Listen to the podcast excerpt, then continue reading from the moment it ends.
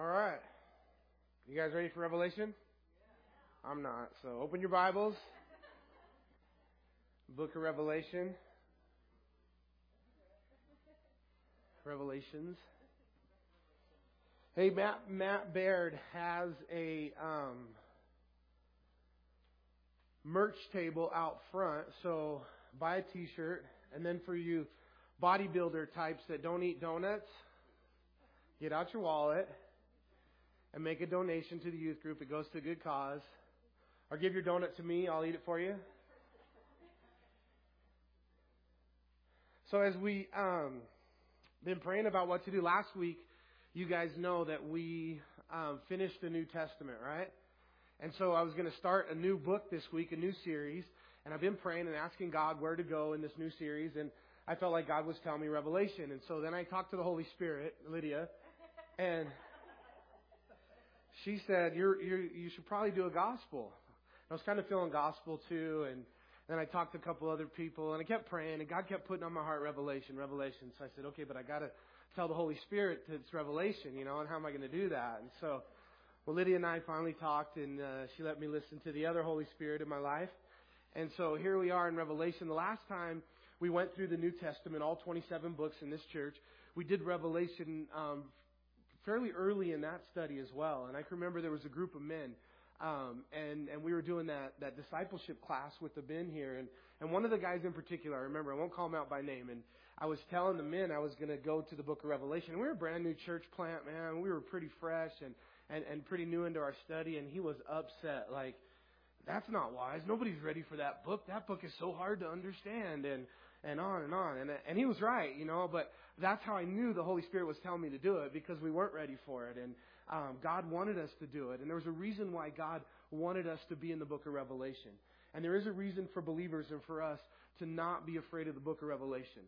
Jon Courson is one of the Calvary pastors who um, who I read his commentaries and I use his stuff. And so don't listen to his messages because you've already heard him here on Sunday mornings. Because I just I just preach his message. But you know, if you steal from one guy, that's plagiarism. But if you steal from 12 or 15 different pastors, that's research. So I do a lot of research before I study, but Jon Courson does on his Revelation series. Ben um, interviewed him recently, and um, Ben said, "How many times have you taught through the entire Bible?" And he said, "Probably three times in."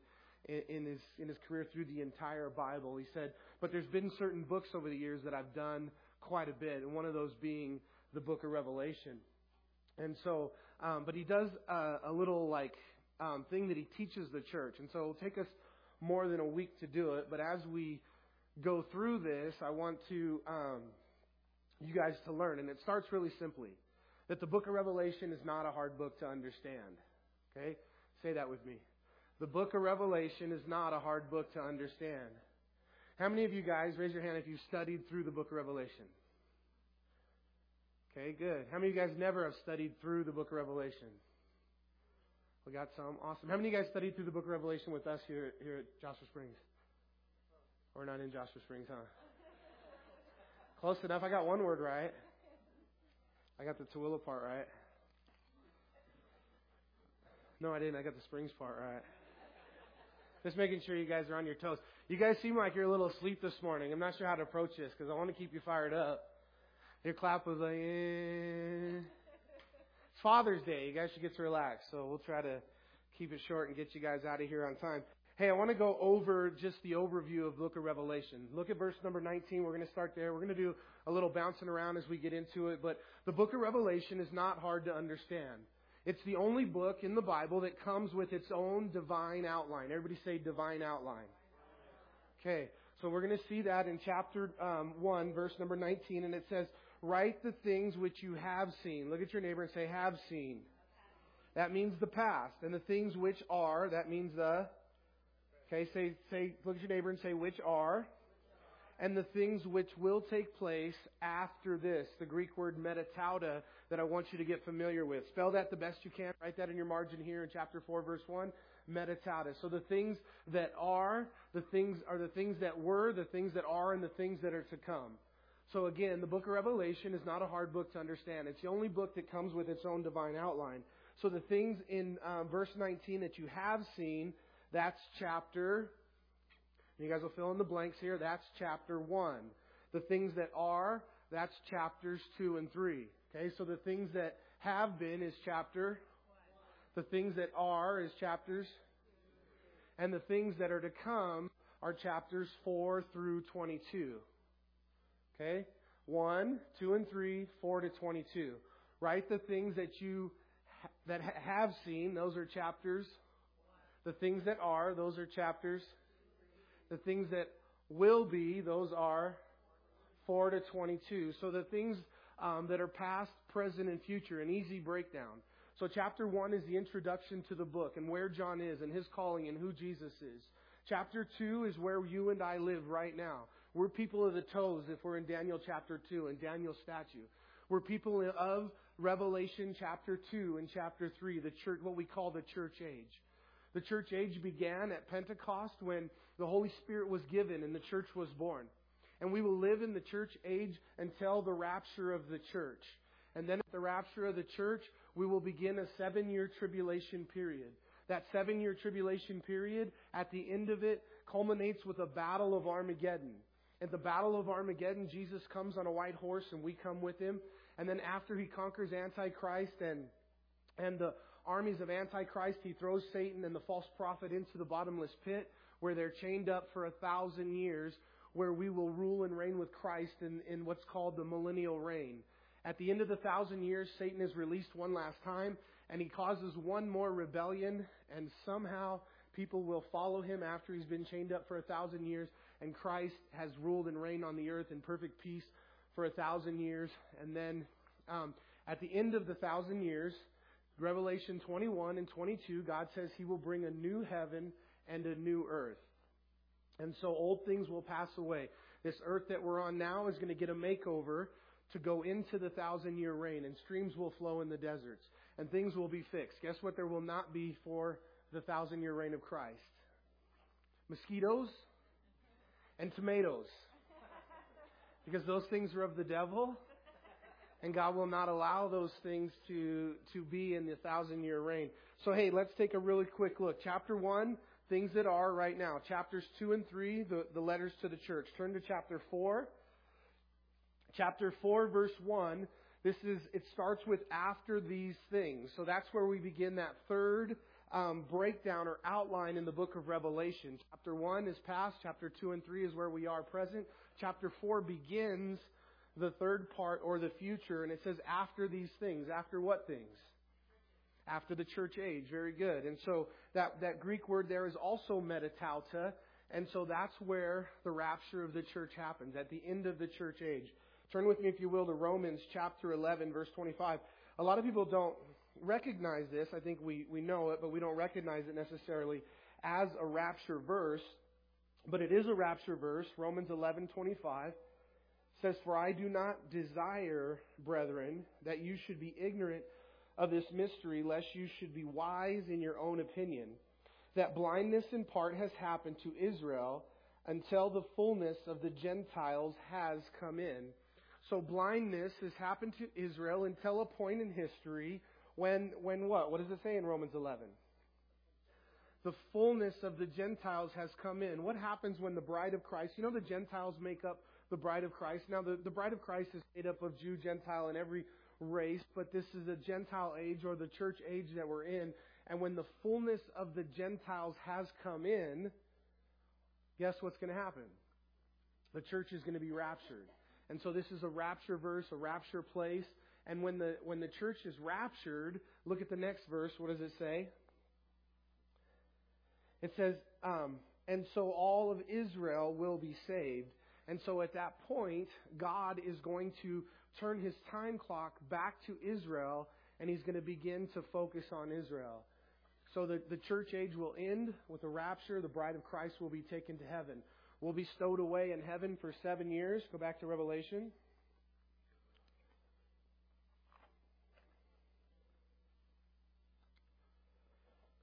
And it says um, in, in chapter 5, we have a scene in heaven. 4 and 5 both take place in heaven. And so um, the church is caught up, and we're there.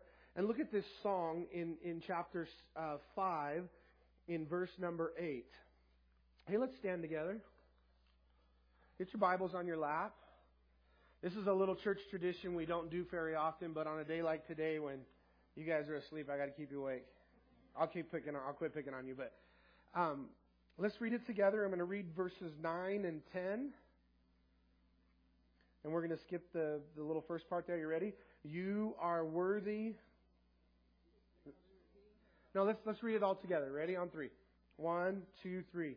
You are worthy to take the scroll and to open its seals, for you were slain and have redeemed us to God by your blood out of every tribe and tongue and people and nation, and have made us kings and priests to our God, and we shall reign on the earth.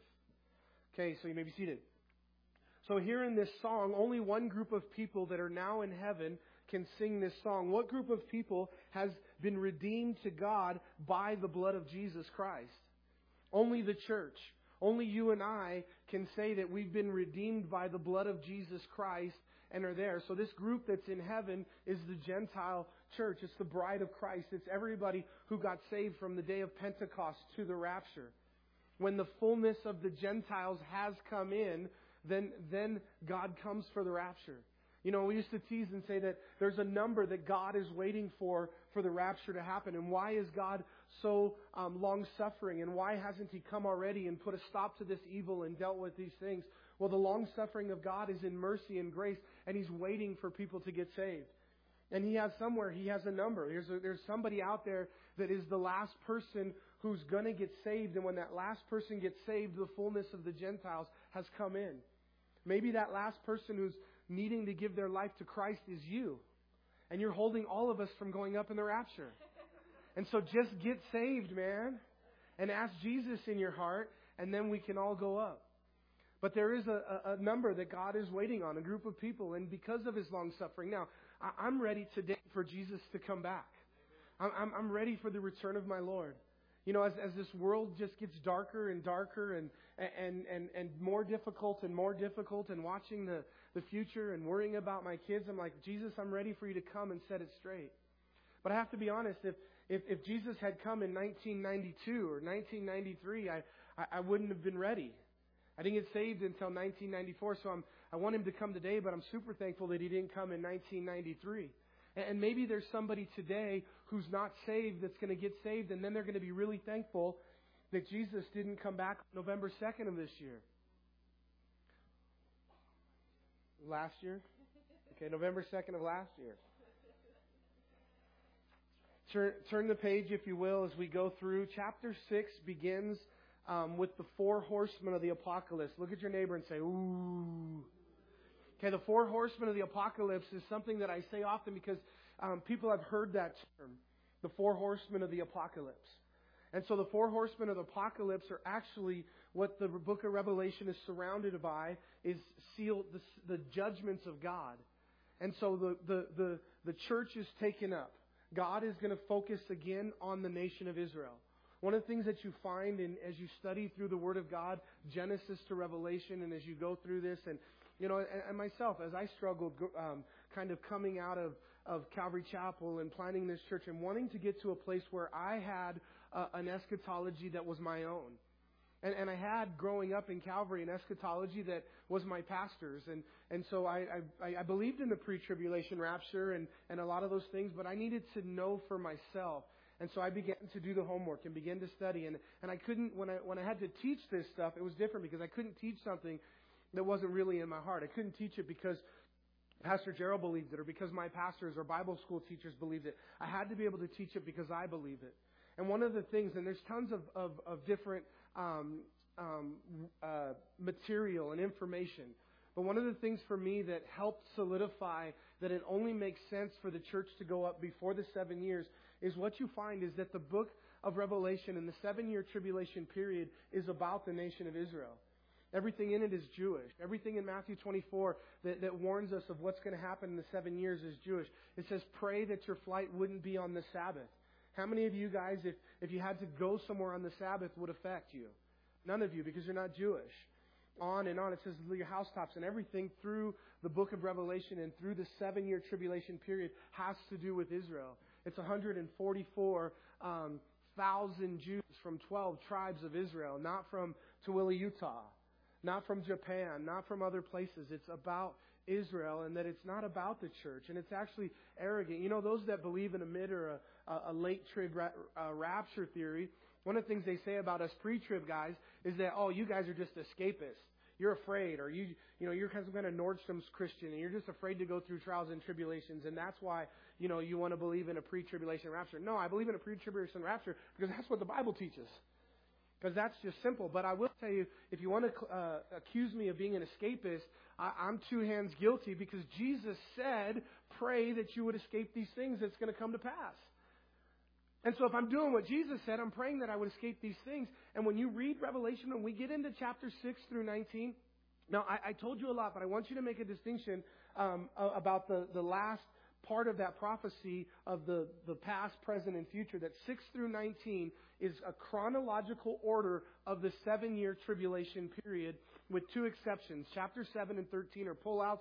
They don't fit chronologically, but it does lay out and it's surrounded by 21 different judgments that God is going to pour out from heaven upon the earth that are, that are calamities. They're pestilence and earthquakes and sores and demons and fires and waters turning to blood, and every one of them is different. And the seven, um, seven and seven. The first one is the seal judgments, and then the and then the bowl judgments, and then the trumpet judgments. And the seventh and the first they go together and overlap. And the seventh is the first, and you'll see that in each of those as we go through these three successive um, seven judgments that God pours out on the world.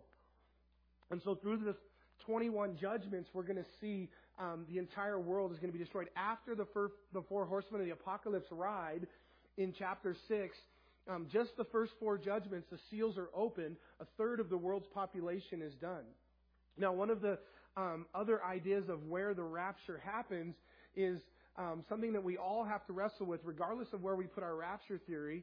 But there's one thing you have to be clear about in the Bible, again, no matter where you land. And the Bible's pretty clear that we will not be appointed to wrath, that God has not appointed you to wrath. It says that plain as day in Thessalonians. You have not been appointed to wrath. So if, if you want to put the, the, the, the rapture in the middle of the tribulation period, you have to deal with the wrath of God that's being poured out. So you have to come up with a couple things. Maybe the Christians are put in some kind of bubble, like some dome, like the Iron Dome in Israel, that just protects us from the demons and the boils and the hail and the blood turning to water and the earthquakes and the fires and the volcanoes and um, and all of these things. I, I, but the Bible doesn't say anything about a bubble, so you just have to make that up. And, um, so there's a new theory called the pre-wrath theory to deal with that, where um, the, the church goes into the tribulation until the wrath, and then they're taken up before the wrath, pre-wrath. But the wrath happens right in the beginning. And this is chronological. Chapter 6 begins the seven years. Now, lots of things are going to happen proceeding up to it. Now, today, you guys, I'm just kind of giving you an intro. I'm just kind of talking in, in general biblical prophecy. Some of this might be foreign to you, some of it not. I'm hoping to keep it pretty simple. But one of the questions we get is that how, what will mark the seven year tribulation period? And one of the things that's yet future is a battle called um, the Gog and Magog invasion. Where's that found in the Bible? In Ezekiel where? 37 and 38. That's yet future. Ten nations will come against Israel. So when you open your paper and you see that Iran, and they're listed by name, two of the big names are Iran and Russia. And right now, Iran and Russia are major enemies of Israel, and for the first time in human history, those two countries are combining and they're friends and they're doing operations in the sea and military operations together. At some point, these two nations and ten other nations will attack Israel, as it says in Ezekiel 37 and 38. Ezekiel 36, Ezekiel prophesies that Israel would be reborn as a nation. That happened before our very eyes. May 14, 1948, the UN unanimously decided with the United States as the first vote to, to give Israel back to their Holy Land after Hitler killed six million Jews. And for the first time in 1900 years, the Jews came from all over the world and they began Aliyah, returning to their homeland. In miraculous, in a very miracle. Now, Satan hates the Jews. And the reason why he hates the Jewish people, now there's the, they're the only people on planet Earth that from Adam and Eve to today have been multiple attempts of genocide on their race just because of their race. It's demonic in nature and it's satanic. It has nothing to do with anything else. And people that don't understand this will say things like, oh, well, the Jews are greedy and they own everything and they're this and they have all these things, the reasons why they think that, that, that, that Hitler wanted to kill him, that Haman wanted to kill him, that on and on and on. But the bottom line is, in order for the Bible to be true, the Jew has to exist. In order for the Bible to be true, there has to be an Israel and, and a people in their homeland. And Satan knows that, and so he's tried to destroy the Jews. And everything to do with biblical prophecy, I'll tell you again, I'll give you a little hint. It has to do with Israel. The key to biblical prophecy is Israel, and the key to Israel is Jerusalem, and the key to Jerusalem is the Temple Mount. And so that is the, the dot on planet Earth that prophecy is surrounded around. And so there's been this attack on the Jews. Well, we have the, the nation of Israel, who again, no, no people group has ever done this. There's been uh, thousands of people groups over human history that are no longer. Have you met an Amalekite lately? Have you met a Philistine lately? A Canaanite? Uh, an Aztec? I mean, the, the civilizations come and go, but the Jews, with no homeland, scattered all over the world, in AD 70, Titus Vespasian came into Israel, the Roman emperor, and he completely sacked Jerusalem, the temple, and, and most of the Jews were dispersed as they, as they conquered all of Israel. There was a small group of Jews that were held out in a place in Israel called Masada. They made it there till about the year 130, and in a three-year siege, they, the Romans destroyed Masada, and that was the last remaining faction of Jews in the Holy Land in Israel.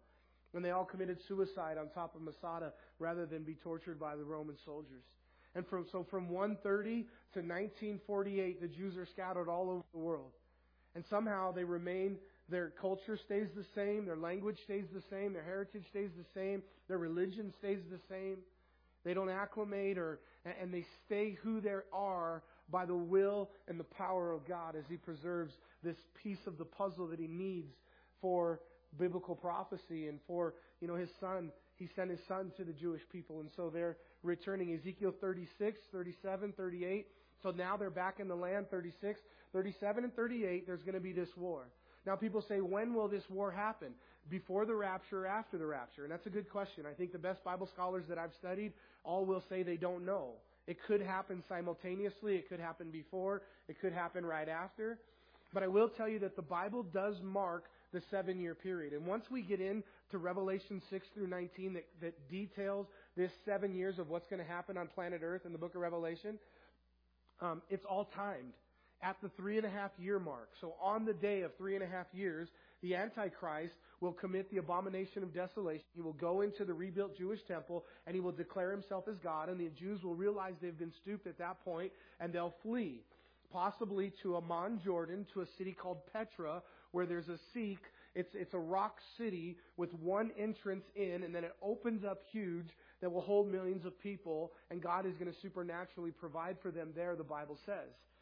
And so it, it's all timed in that. But I will tell you that the timing, the biblical timing for the beginning of the seven years is Daniel chapter 9, verse 25. Anybody want to take a wild stab at what Daniel 9:25 has to do with? The Antichrist is going to sign a peace treaty with Israel that's going to last for seven years. And the Bible says that that, that will mark the seven year tribulation period, that treaty. So that will be the time frame that God's going to use is the signing of the seven year peace treaty with Israel. Amen?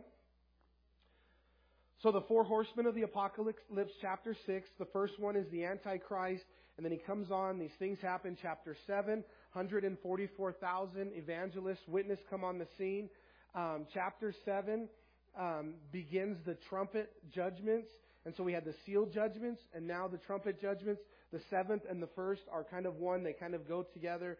And so again, these trumpet judgments, we'll go through them. They get a little ominous. We'll try to figure out what John is trying to describe the best we can. A lot of it doesn't really matter because we won't be here. We'll be gone in the rapture. Um, in chapter 11, we have the two witnesses of the book of Revelation. And what this is, is God's going to bring two people back from the Old Testament. They're going to stand in front of the, the rebuilt Jewish temple. They're going to do the signs and wonders they did in the Old Testament. I believe that these two witnesses are Moses and Elijah. Some people think Mo, uh, Elijah and Enoch. Elijah, nobody really argues about because Jesus said pretty plainly that one of them will be Elijah. Who the second one will be um, could be anybody, but um, believe it's Elijah, and the reason why I believe it's Moses and Elijah is because you'll have to wait till you get to chapter 11 to find that out. And I'll tell you why it's not Enoch, but Enoch makes a pretty good case too. Um, uh, Elijah and Enoch are the only two people that never died. And, and, and these two uh, witnesses are going to die. Their dead bodies are going to lay in the streets for three days. It's going to be on every news channel in the world.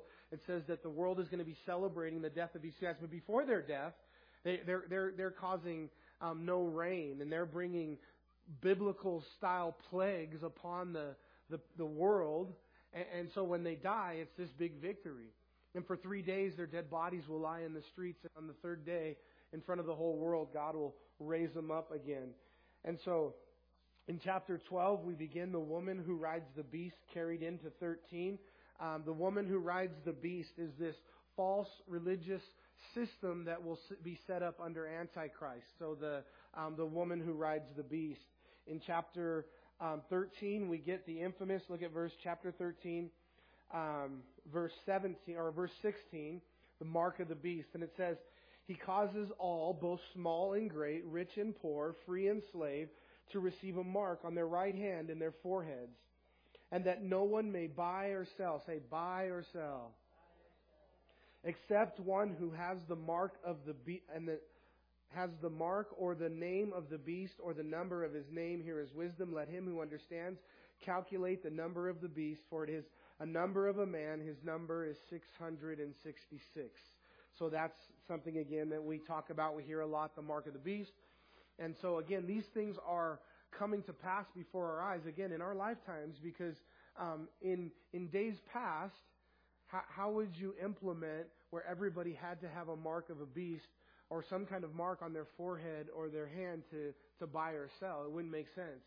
You know, in 1800, you traded wheat for, for butter and butter for eggs with your neighbor and you pound of flour and bread and you, you know, how are you going to keep me from, from buying and selling?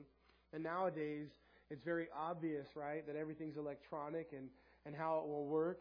I just put everything on a little barcode on your tattoo on your forehead or on your hand. And if you walk into Walmart and you got somebody else's hand going over the scanner, it'll it'll throw up some red flags. You know, it'll make a lot of sense. But I want to tell you something about the mark of the beast. The mark of the beast as we'll read here, as we'll study when we get to it, I'm just kind of breezing through some of this stuff to give you an overview because I don't want you to be afraid of the book of Revelation.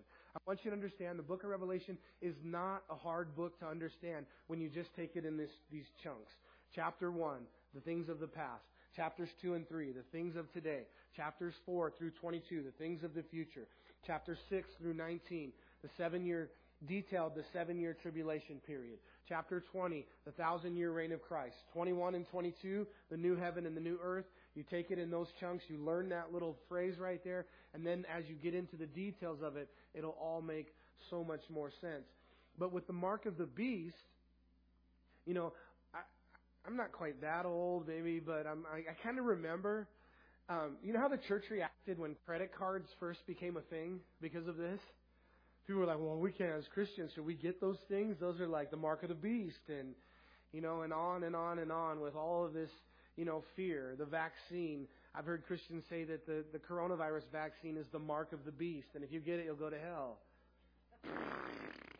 Nonsense. Let me tell you something about the mark of the beast. I, I've heard people say this. Oh, well, if it, if it comes to it, you know, I can't provide for my family, then you know, I don't want it, but I'll have to get it so that I can buy and sell, and I have got to be a provider. And but it, it's just there's no concept of really number one, what's going on when this is happening, where the world is. It's not like oh, I'll just get the mark of the beast so I can provide for my family, so I can go work my nine to five at the at the In and Out Burger and make my money. To I mean, the wor- a third of the world's population has been destroyed. Like it, it, it's it's complete chaos over the whole world. But the mark of the beast is a willful submission and worship of Satan. So nobody's going to get it on accident. You don't have to worry about getting a shot or getting some technology or getting a barcode tattoo. The other thing was chipping. We're not, we are chipping humans now, but again, when they started putting those chips in animals, and they have things where now they'll put IFD chips in, in humans, and they, and coincidentally enough, they put them in your right hand, and that IFD chip can be scanned and has all your information, and um, you know, we can't get those. That's the mark of the beast. Now, now listen, all of those things, starting with credit cards to now the chips in the hands that, that we're doing, all of those things can be the technology that we never had before that now makes these things very possible to unfold very quickly as the book of Revelation happens. But none of them are the mark of the beast. So listen, as a Christian, number one, you will not be here anyways. You're going to go up before all this starts. So don't worry about any of it. Just the only thing you got to worry about is if you're not a born again believer in Jesus Christ. Then you then worry, okay? Because if you are, you're not appointed to wrath. If you're a child of God, you'll go up in the rapture. And as you go up, you're going to miss all these things anyways. But just like you'll make a commitment today or in your life, you made a commitment at some point to become a Christ follower and give your life to Jesus, that's what this, the mark of the beast, is. It's a willful submission and um, obedience and, and basically asking Satan into your heart when you receive the mark of the beast. One of the reasons why that's true is because anyone who receives the mark of the beast, the Bible says, will go to hell. So you can receive the mark of the beast, and the next day, all the repentance and all the asking for forgiveness, you're done. There's no, there's no turning back. That is the unpardonable sin in the book of Revelation because anybody who receives the mark, 100% of them go to hell. Um, in chapter 40, uh, 14, we have the 144,000 um, proclaiming the gospel, the angels um, flying through the sky. Chapter 15 begins the last set of, of judgments. Chapter 16 begins the bowl judgments. You want some scary reading this afternoon just for fun? Yes, for fun, like Nacho Libre? Read chapter 16 when you get home today. Man, nuts. It ends with 80 pound hailstones falling on, on people. I don't care where you're hiding and what kind of house you're hiding in, unless it's solid brick, like 10 feet thick, or you're in some bunker under the ground, 10, 80 pound hailstones, they're going to find you. But it gets pretty, pretty bad at that point in the tribulation. And, and again, now um, another third of the world's population is, is dying. At this point in the tribulation period, there's no more fresh water on planet Earth. There's boils and, and sores on your skin that are so loathsome that it's in complete pain and you can't even take a shower. You don't even have that pleasure because all the rivers have been turned to blood. All the water sources have been turned to blood. The entire ocean has been turned to blood and everything that's in the water is dead, in the fresh and the sea water. And imagine what the planet smells like just with that going on. Forget the smell and these things. And pretty, pretty dark scene here in chapter 16. In chapter 17 and 18, the, the, the Babylonian system is destroyed by Jesus finally and, and exacting revenge. What is this Babylonian system? What is the great Babylon, that harlot that gets destroyed in 17 and 18? It's the one world religion. It's this false religion that started, um, and I've taught you guys this a hundred times, right? So that religion of Satan started in Genesis chapter 11 with the Tower of Babel. And Nimrod was the first who organized religion, the first organized religion in the world. You know, you guys ever have people tell you, oh, I hate organized religion? You know, as a Christian, what you should tell them when they say that? Really? Me too. I hate organized religion. Organized religion is the enemy of the gospel. It started in Genesis chapter 11. And since Genesis chapter 11, Satan has been adding more and more lanes to his Broadway. Because Jesus said, narrow is the way that leads to salvation, and broad is the way that leads to destruction. And so since Genesis chapter 11 and Nimrod and the Tower of Babel, you remember the results of the Tower of Babel? Just like today, because the people were, were coming together and they were so smart and technology was advancing so fast in their days, the, the, the Bible says there was no end to what they would accomplish. And so as a result, to slow them down, what did God do? He confused their languages. It's possible and something to look into, but the drift theory is very possible at that point in history. I don't think that it's it's not um, an anti-Bible thing that you, you could find is that the, the continents do kind of all fit together in this puzzle. And, and, and that, that maybe at that time, as God spread the people out and split the languages, maybe there was a little continental drift that happened that spread the people all over the world in all the different languages that they speak. But guess what modern technology has done since Genesis chapter 11? It's brought Tower of Babel back together. Now, nowadays in the UN and all over the world in any kind of setting, you sit in a room like this and everybody speaks 40 different languages. And every person in the room has a microphone and a headset. and you speak your language and you hear your language, regardless what everybody else is speaking at the same time.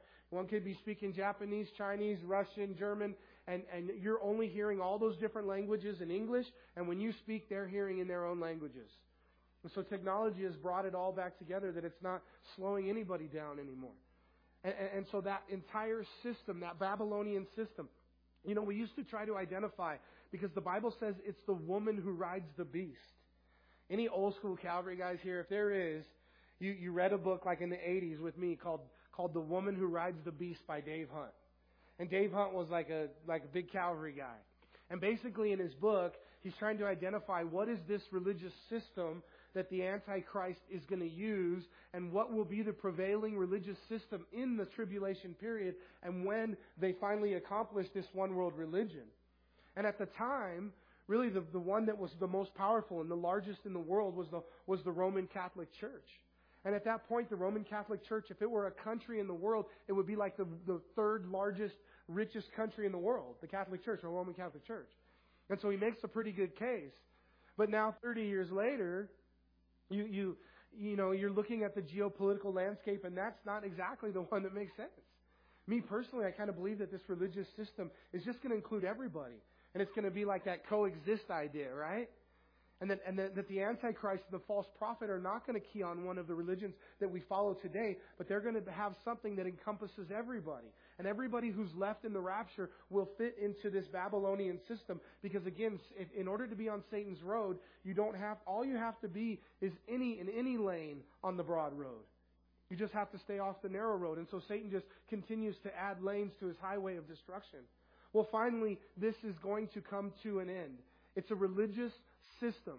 But, but as you read this, you'll find that it's also a physical location. Babylon is an actual city.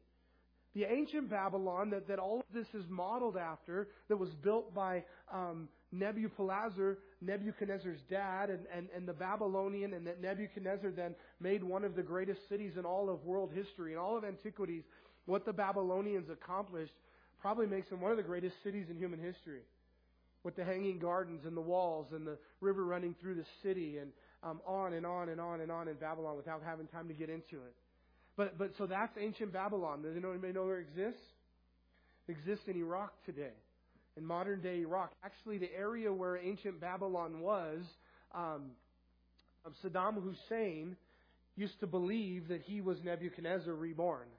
He had this weird idea of that he was the modern day Nebuchadnezzar. And so as a result, he actually had poured a bunch of money and time into preserving the actual location where ancient Babylon sat and, and with the hopes of rebuilding his Nebuchadnezzar ancient Babylon city one day. Now that may or may never happen, but I'll tell you it has already happened in the world, just not in Iraq. It's happened in the UAE in a city called Dubai. And, that is the, the financial mecca of the world right now. You know, again, 30 years ago, as we're looking at these prophecies and where will be the physical city, because Antichrist will set up somewhere. Antichrist will set up his political and his, and his reign and his rule and his financial um, headquarters, some physical place on planet Earth. And it will be destroyed and it'll have to have ports and waters because part of what's going to happen here is, is it says the merchant ships will look from in. So there's all these merchant ships that are parked close enough to see the destruction of this city called Babylon that's going to be destroyed in Revelation. I personally, you know, we used to think New York. And New York has all those factors, and it's the financial hub, the World Trade Towers, the financial um, sector of the world. Everything is there in New York. And it made a lot of sense, actually. Now, Dubai makes New York look like a dump. Dubai is spread out. Transportation is great. There's ports on every side. There's oceans all around it. It's, it's clean. It's safe. No crime in Dubai. Because they'll chop your hand off if you steal something. So you don't mess around. Chapter 19. Have I bored you guys to death yet? Okay. Chapter 19 is the famous second coming of Christ. And how does Christ's second coming actually take place? It takes place in a thing that we call the Battle of Armageddon. Armageddon, right? Everybody wants to make this Armageddon idea of what it's going to be like, and every one of them in Hollywood is so off of actually what it is. But the Bible says that that the rivers of, of the Euphrates and of these great rivers will dry up that will make the way for the kings of the east to join the, the, the Antichrist army in the Megiddo Valley. It's a place in Israel, the Jezreel Valley. And we go there. Lots of history where Solomon was, where parts of where King David was, um, where Joshua was. And so you go there, and there's a high mountain near there, an Israel high mountain, not like here. And then you overlook this valley. And every, all the way from Africa, there's, there's valleys that lead right to this place. Napoleon was there, and, and he said all the armies of the world would fit in this valley, not knowing that he was prophesying out of Revelation. But it'll be in that place where, where, where God will gather all the, the physical armies that are left of Antichrist in a battle. And they will come in battle array, and, and Jesus and, and you and I will appear, we'll come in the battle of Armageddon, Jesus on a white horse, and the Bible says we'll be on white horses, arrayed in white robes, and we'll be behind him. So here's the key. If you're at the battle of Armageddon, and you're looking at Jesus' face, how do I say this in church? Okay, thank you. Um, you're in bad shape. You put your head between your legs and you kiss your butt goodbye. If you're looking at Jesus' back, you're in good shape. Because then you're on a white horse, you're following him in the battle of Armageddon. You know, people want to make Satan and Jesus, and especially here where we live, it's a little bit of a pet peeve of mine, so I harp on this a little bit. But they want to make Jesus and Satan arch enemies and like rivals where they battle and they they lock horns like like two sheep. No. Oh, no. One is a peon and an ant, and one is the creator of, of, of the heaven and the earth and all that's in it. You know, how many of you guys have locked horns with like a cockroach before? Maybe some of you girls that were running from it, but you know, like it's not a battle, right? If it's you and a cockroach and the cockroach is standing still, it's not much of a battle. You step on it, it's over, right? When Jesus fights Satan, I just want you to understand, it's not a battle. God, there's no, there's no, Satan has no power when it comes to Jesus. The Bible says he's not even going to get off his horse. You know, he's going to, he, with the word of his mouth, he's going to open his mouth. I don't know. I kind of think maybe he should do the, uh, I Dream of Jeannie thing and maybe just go, and then it's all over, you know? And, and that's it. That's the battle of Armageddon. Jesus is going to go, and then they're all going to die. The blood is going to rise to the horse's bridle.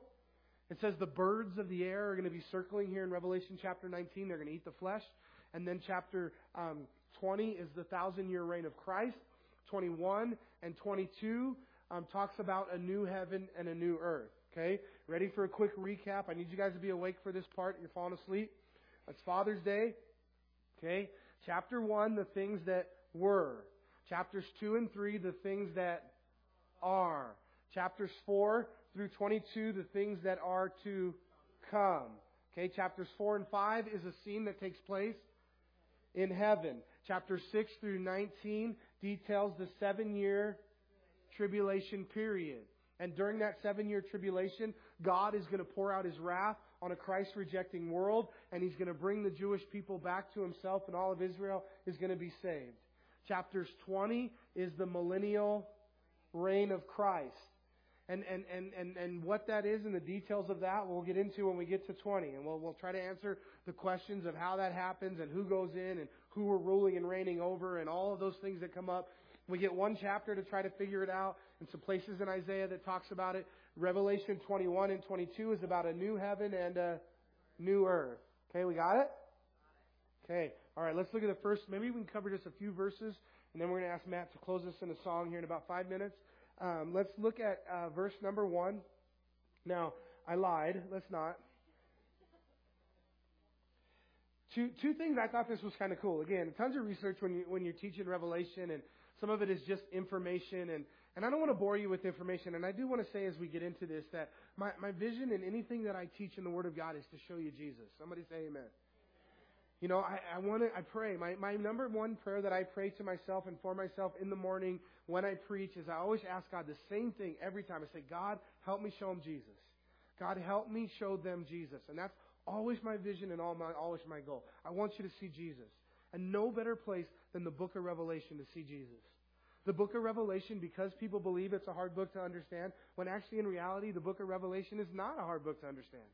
Matter of fact, it's the only one in the Bible that comes with its own divine outline. And, and so again, um, we, we don't want to be afraid of it, and we don't want to come at it like, oh, we can never understand. Yeah, there's going to be some confusing things. It doesn't mean we're going to completely figure out everything in detail. But as a whole, is it one of the 66 books in our Bible? You guys aren't sure. Is it one of the 66 books in our Bible? Should we be afraid of any of the 66 books in our Bible God gave us? No. And there's value in it, especially this because this book, if I if my passion is to show you Jesus, there's no better place than the book of Revelation to show you Jesus. Because it's all about Jesus. Jesus is given 35 different names just in the book of Revelation. Some of them you've heard, maybe some of them maybe new. He's called Jesus Christ. He's called the faithful witness, the first to rise from the dead, the commander of all the rulers of the world, the ruler over kings, the Alpha, the Omega, the beginning, the end, the one who is and was and who is to come, the Almighty One, the Son of Man, the first and the last, whose eyes are bright like flames of fire, whose feet are like polished bronze, the one who is holy and true, the one who has the sevenfold spirits of God and the seven stars, the one who has the key to David, the Amen, the faithful and true witness, the ruler of God's creation, the lion of the tribe of Judah, the root of David, the heir of David, the lamb, 28 different times, the lamb who has been slain, sovereign Lord, holy and true. Lord God Almighty, King of the nations, faithful and true, the Word of God, King of kings, Lord of lords, the bright and morning star. Do you know of all of those names of Jesus, the one that he picks of himself in the book of Revelation more than any other name is the Lamb of God? I mean, if that was me and I had the option, hands down, I want to be called the King of Kings and the Lord of Lords through this book because that's how he's going to come at the Battle of Armageddon on his vesture and written on his thigh, King of Kings and Lord of Lords. But yet he chooses for himself the Lamb of God who was slain. The way that John the Baptist introduced Jesus the first time that the revelator John here met him. Now, in the book of Genesis is the book of beginnings. So our, our Bible is bookended, Genesis to Revelation. The book of Revelation is the end. Or, or, or, you know, because it's the end, what I like about Revelation is it's not so much the end, but it's a new beginning. And, and, and death for the Christian is not the end. Death for the Christian is a new beginning.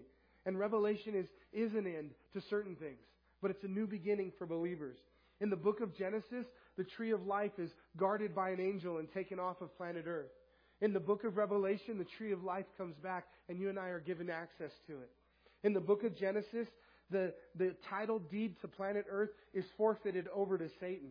In the book of Revelation, the title deed to earth is um, redeemed again back to God. And this world is, is again in God's control.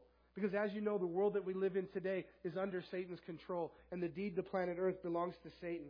In the book of Revelation, Satan is warned that, that God's going to crush his head with his heel. In the book of Revelation, Satan is crushed by the heel of God and by the heel of Jesus. And so we have these, these parallels. The word revelation simply means unveiling. If there was a curtain in front of the stage here, and behind it was the brand new Bronco that's next year's model going to come out, and we ripped that curtain down and revealed what was behind it. That's what the unveiling is. And that's why the book of Revelation is not a sealed book. It's not a hard book to understand. It's exactly the opposite in its very meaning because it means the revealing. But listen, the revealing of Jesus Christ. If you guys have an older Bible, it might say it in your Bible heading, the revelation of John the Apostle.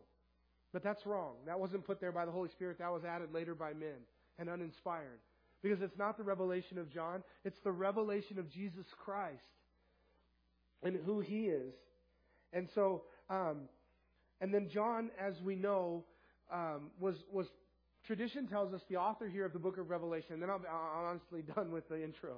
Um, but you got to do it right, right? Um, John, he writes the Gospel of John. He writes, what else did he write in the New Testament? Somebody else in the back? First, second, and third John. And then he writes the book of Revelation. So when you take it just as a volume, the book of John, 22 chapters, Revelation, 22 chapters, I mean, it's a big volume of, of the New Testament is written by John. And in each one of his writings, he tells us why he writes them. I think this is important application as we begin a new study in the book of Revelation. But in the Gospel of John, he says in um, he says that I, I write this so that you might believe, right? And then in First John, um, turn with me if you want to, just back one page, 1 John 5.13. And, and, and, and if you're taking notes, John chapter 20, verse 31 is where he writes the Gospel of John so that you might believe. He writes epistles of John so that you might know. And it says in verse 13, it says, These things I have written to you who believe in the name of the Son of God, that you may, everybody, know that you have eternal life and that you may continue to believe in the name of the Son of God. So I write to you who believe. He wrote the Gospel of John so that you might believe. Now you believe. Now he writes the epistles of John so that you might know that you're born again. And then he writes the book of Revelation so that you might be ready. That you might be prepared. That, that you'll be ready for the things that are going to come to pass. And so that's um, a really great progression. And again, as he writes so that you would know, I want to make sure that everybody in here knows that they're going to heaven. I want to make sure everybody in here knows that they have um, salvation in Jesus Christ. So I'll just ask you, do you know? You know, you know, only in Christ, only in um, evangelical traditional Christianity is this offer available and true. And it's just true through simple believing in the Word of God being enough. No extra writings. You need no extra writings. All the extra writings, anything you would need to have a relationship with God that doesn't just come right from the Word of God is dangerous in the first place. Anything. But, but I don't care where it is. You find it, you tell me. It doesn't exist. Another belief system where people can know that through what they believe they're going to heaven. It's always, I hope so. I think so because they're all works based. And, and, and you never can know that you've done enough works, or you always hope and you can believe you've done enough works, but you cannot know that you know that you know you're going to heaven apart from the grace and the blood of Jesus Christ over your sins. And John says here for us as believers, it's not arrogant for you as a believer to say, I'm going to heaven. I, when I die, I'm going to heaven. I'm going to be with Jesus. And I don't care if the world tells you or thinks that that's arrogant of you to make that statement because how could you know? No, I can know. And listen, you should know and you need to know.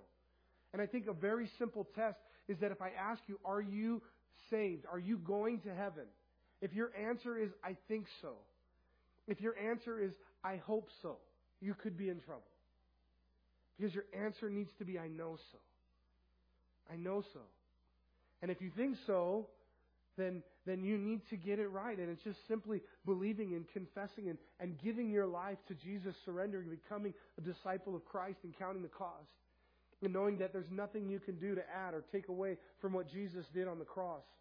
But, but to believe. And John said, I write so that you would believe in the Gospels. I write this so that you would know that you've been settled in this faith and that you're a child of God. You know, something the world loves. Uh, Matt, come on up. I'm done. Um, something the world loves is, is to um, say, oh, we're all the children of God. And, and I don't need to be needlessly offensive. And I'm not trying to be, but I want to tell you, we're not all the children of God. The Bible says very clearly, to those who believe, God has given the privilege of being called the children of God. If you're in here today and you're not a believer in Jesus Christ, you're, you're not a child of God. You're not under God's umbrella of, of protection he loves you. It's not a matter of love. That's a different topic. He cares for you. He has a future for you. He has a future and a hope, and He wants to do an amazing thing in your heart and life. But, but we're child of God when we put our faith in Jesus. So let's stand together. We'll, we'll jam through chapter 1 next week, I promise. And I want to give you an opportunity. If you can't say to me today, Pastor Chris, I know that I'm going to heaven. I'm going to ask you and, and um, to make it right with God right now. And that's as simply as simple as you saying, Jesus, I want to give you my life. Saying yes to Jesus. Putting your faith in the blood of Jesus to forgive you of your sins. Now, discipleship, walking with Jesus, sanctification, that's from the point you become a believer to the point you meet Jesus and becoming more like Him and growing in your faith and doing good works unto righteousness. It's a different, different, different discussion. Today's discussion is about the beginning, about getting your heart and life right with Jesus Christ. And that is as simple as a, a prayer. But that prayer has to come from your heart. It has to be sincere. And you have to mean it by faith as you give your life to Jesus. So I want to lead us in a prayer. So if you'll close your eyes and bow your head, or open your eyes and raise your hands, I don't care. And if you want to ask Jesus in your heart to be your Lord and Savior, I want to lead you in a prayer. And as we pray these words, the words mean nothing. One of these times I'm going to do this prayer, and I'm just going to say some weird stuff that means nothing. And the magic is still going to happen because the magic is in your heart. It's in you saying yes in your heart to Jesus and really fully surrendering. And if in your if in your mouth you, you mouth these words, but if in your heart you say, But I, I don't want to give you, God, a hundred percent of my life. I just want to hold back this little piece for myself. You're not ready. You're not ready. You gotta give it all. You gotta give a hundred percent. So let's pray together. Dear Lord Jesus. One more time, everybody. Dear Lord Jesus, please come into my heart. I'm saying yes to you. I fully surrender all of my heart, all of my life. I want to be a disciple of Jesus. I understand that means all of my life. Jesus said the cost of discipleship was everything. Please forgive me of my sins. I believe that Jesus Christ died on a cross and rose again the third day and I ask Him to come into my heart and be my Lord and Savior, forgive me of my sins, and fill me with your Holy Spirit in your precious name. In the mighty name of Jesus, we pray. Amen.